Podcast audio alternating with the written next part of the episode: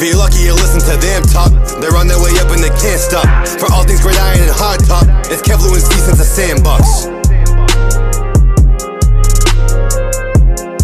Since the Sandbox fans, we are almost at the halfway point in the NFL season. And I know we talked about our fantasy stock up, stock down.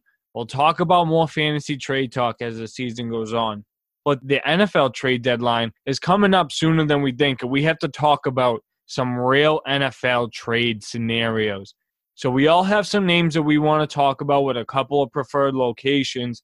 And guys, someone that I think is going to be an obvious trade target for teams that are successful but still don't have, you know, an immediate future besides this year.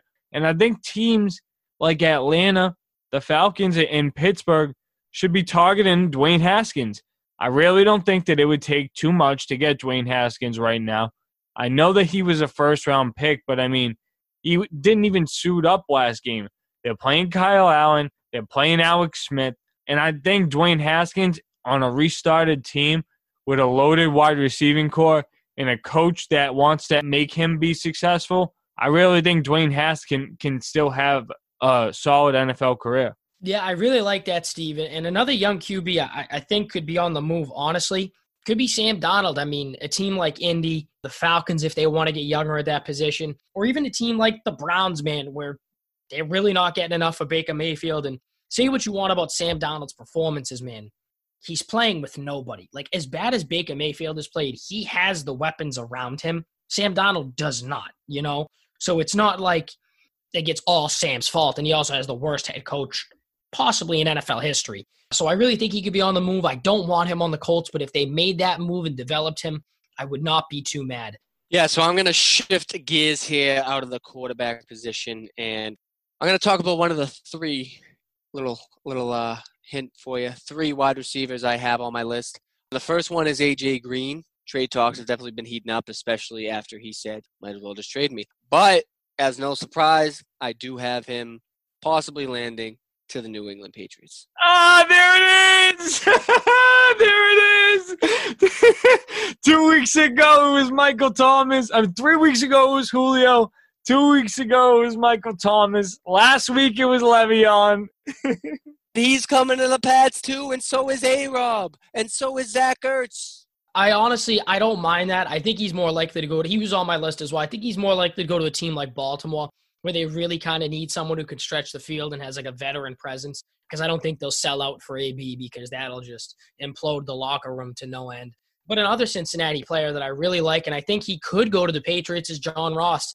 He's quick. He can catch a lot of possessions for them. He can be used in multiple ways. He's got the speed that AJ Green does not have, and that's the number one thing the Pats need is youth and speed. They wouldn't take much to get him, uh, and I really think they could benefit a ton from that.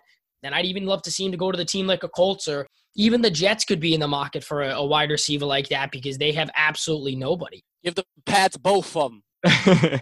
Guys, I actually have AJ Green on here as well. And I have to say, I had the Ravens on here, but I was just trying to be thinking in, in a perspective with it. And I can't see that trade being made inside the division unless that was the only offer. But the reason why I didn't do that is because I think that the Bengals would get two offers, and I had one being from Indy and I had one being from Green Bay. I think both of those teams could benefit from having a wide receiver two of this type. You know, AJ Green doesn't have to come in and demand a workload. He can run his routes successfully, and you can ease him in. And then if this is a team that's going to make a playoff run, I feel like he can be very acclimated and He's healthy right now, which is extremely important for a player of his caliber. In the right situation, AJ Green can still be the AJ Green of old. Like you said, Kev, he doesn't want to be there. Tee Higgins has emerged as a, a very good player. Tyler Boyd is a very good player. Joe Mixon, you guys can hear more about this deal in my article that I'm doing this week on Since the Sandbox. But I could definitely see AJ Green being successful with Indy or Green Bay. Yeah, and uh, the last two guys on my list I think could be going for each other. So Malik Hooker and Matt Ryan, the, the Falcons secondary is absolutely atrocious, all banged up. Uh, Malik Hooker is on the last year of his deal and is looking to get some money, which the Falcons need to spend on defense desperately. And I don't know how much invested the Colts are in Philip Rivers after this year. I know he has he could be their quarterback next year, uh, but I don't think they would mind cutting him if the right player came along that could actually produce a little more. And not even that, man.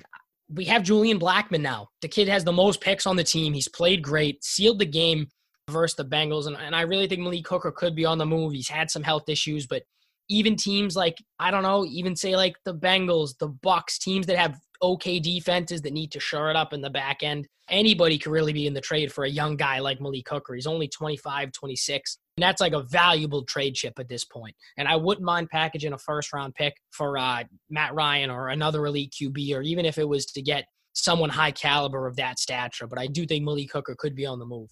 Yeah, I definitely think it would be interesting to hear if Matt Ryan's name is mentioned around trade deadline time because I feel like the Falcons will definitely exercise that option. Already, you know, moving on from Dan Quinn, already knowing that they're just a one win team to this point, when they realistically could have been a lot better team with extremely different record. But, guys, to go in with another real trade candidate, I'm taking somebody from the New England Patriots and he's going home to Tampa Bay. I'm sending Julian Edelman down to Tampa for a draft pick. And let me tell you why. Mike Evans is not 100% healthy. Chris Godwin is not 100% healthy. OJ Howard's out for the year. Gronk doesn't have the workload that he once does. Cameron Brate's a solid tight end, too. Leonard Fournette is banged up. And Ronald Jones is finally emerging as the rushing threat that he was once expected to be but they need help. And he's not doing anything successful for the New England Patriots where they wouldn't even mind the draft pick in return. You guys drafted Chase Winovich in the fifth round. You guys live on drafting players late and breeding them to be successful. What are you guys going to get left from Julian Edelman? It's all pride at this point. If you guys got another 10 total touchdowns for Julian Edelman's career, I would be impressed. Dead serious. Ship yeah, him to Tampa. I like that. Ship him to Tampa. I like that a lot. I think it's very realistic. I think even a team like Green Bay could be in the market. You know, Aaron Rodgers likes those possession guys that can go deep if they have to. Plus, I mean, with his throwing ability, I guess he does add a little versatility and veteran grit and experience, which the wide receiver core in, in Green Bay isn't the toughest, and they don't have that much playoff experience outside of Davante Adams. Yeah, Steve, I don't hate that. I definitely, I definitely think Edelman's checked out here in New England. I know we had that big game a couple of weeks ago, but I mean, he's been dropping a lot of balls. He's been not his best running routes, and he he does look checked out. I do like Tampa Bay. I see why you would go that route, especially with you know Brady and Gronk, and like you said, their health issues at the wide receiver position but yeah, I mean, Lou's right. I could see him on you know a team like the Packers. They haven't had that that small slot receiver since Jordy Nelson, so they definitely could use a guy like that. But I mean, he's honestly a guy that a lot of teams are going to want because, again, he's a dual threat. You know, he does have somewhat of a deep threat, but he's also a slot guy. And like Lou said, he can also throw the ball a little bit too. So I think he's a guy that team with an already established, you know, wide receiver and running back can really benefit from if he doesn't have to really carry the workload because he, he isn't getting any younger and he does play that hardcore gritty football. So I think if he can go to a team where he can be a, a slot receiver or you know a, a, wide receiver too or something like that, then he can still ha- you know have a successful ending to his career. No, he definitely can. And now I'm going to shift guys from my wide receivers. I have two tight ends I want to talk about. They're both NFC East tight ends. And the first one actually just got hurt, but it's Zach Ertz. And I honestly think that he's a person that could get dealt, um, regardless of him being hurt or not, because he's going to come back and play at some point this season. But I just think, you know, Carson Wentz is finding ways to make it work without Ertz, without Goedert. Sanders is banged up now. I mean, they have nobody at, at the wide receiver position Fulgham, I'm, I'm pretty sure is a receiver in, in like John Robinson or, or Hightower or something like that. Crazy, crazy, crazy names surrounding Carson Wentz right now. So I think Philly needs to definitely work on getting some depth at that position and making it work. But shipping away Zach Ertz, I think you can get a draft pick to help do that. or you know package him in, in a pick and, and, try and get a receiver. Some teams I think uh, Zach Ertz could realistically go to and be an immediate threat. New Orleans and Indy. I think if you toss Zach Ertz in New Orleans, he'll give you that Saints feel when, when you would watch a primetime game back in like 2011, 2012, where Jimmy Graham's catching two touchdowns and the, and the fireworks are going off at the Mercedes Superdome. And I feel like that's when the Saints were really lethal. Um, and, and I know Jared Cook's good, but I feel like he'd be great in a number two tight end role. And obviously, Michael Thomas and Kamara are really good too. But we know that team, it, it's just Super Bowl or bust for them. In Indy, I mean, Philip Rivers loves throwing to the tight end. We know that they have some guys that love to block. But let's get them another receiving option so Ty can just go deep and Zach Ertz can work the the shallow of the field. Big fan of those. Big fan of those. And guys, my last trade is Evan Engram. So yes, he's a New York Giant. I personally don't want to see him go. I don't understand, you know, what his whole problem is. This year I was expecting big things, especially for him being in a contract year. But there's a lot of teams I think that would benefit and use Evan Engram, probably more probably than the New York Giants are right now. I know maybe if we had Saquon Sterling fully healthy, then we're talking about maybe possibly having different coverages and, and stuff like that.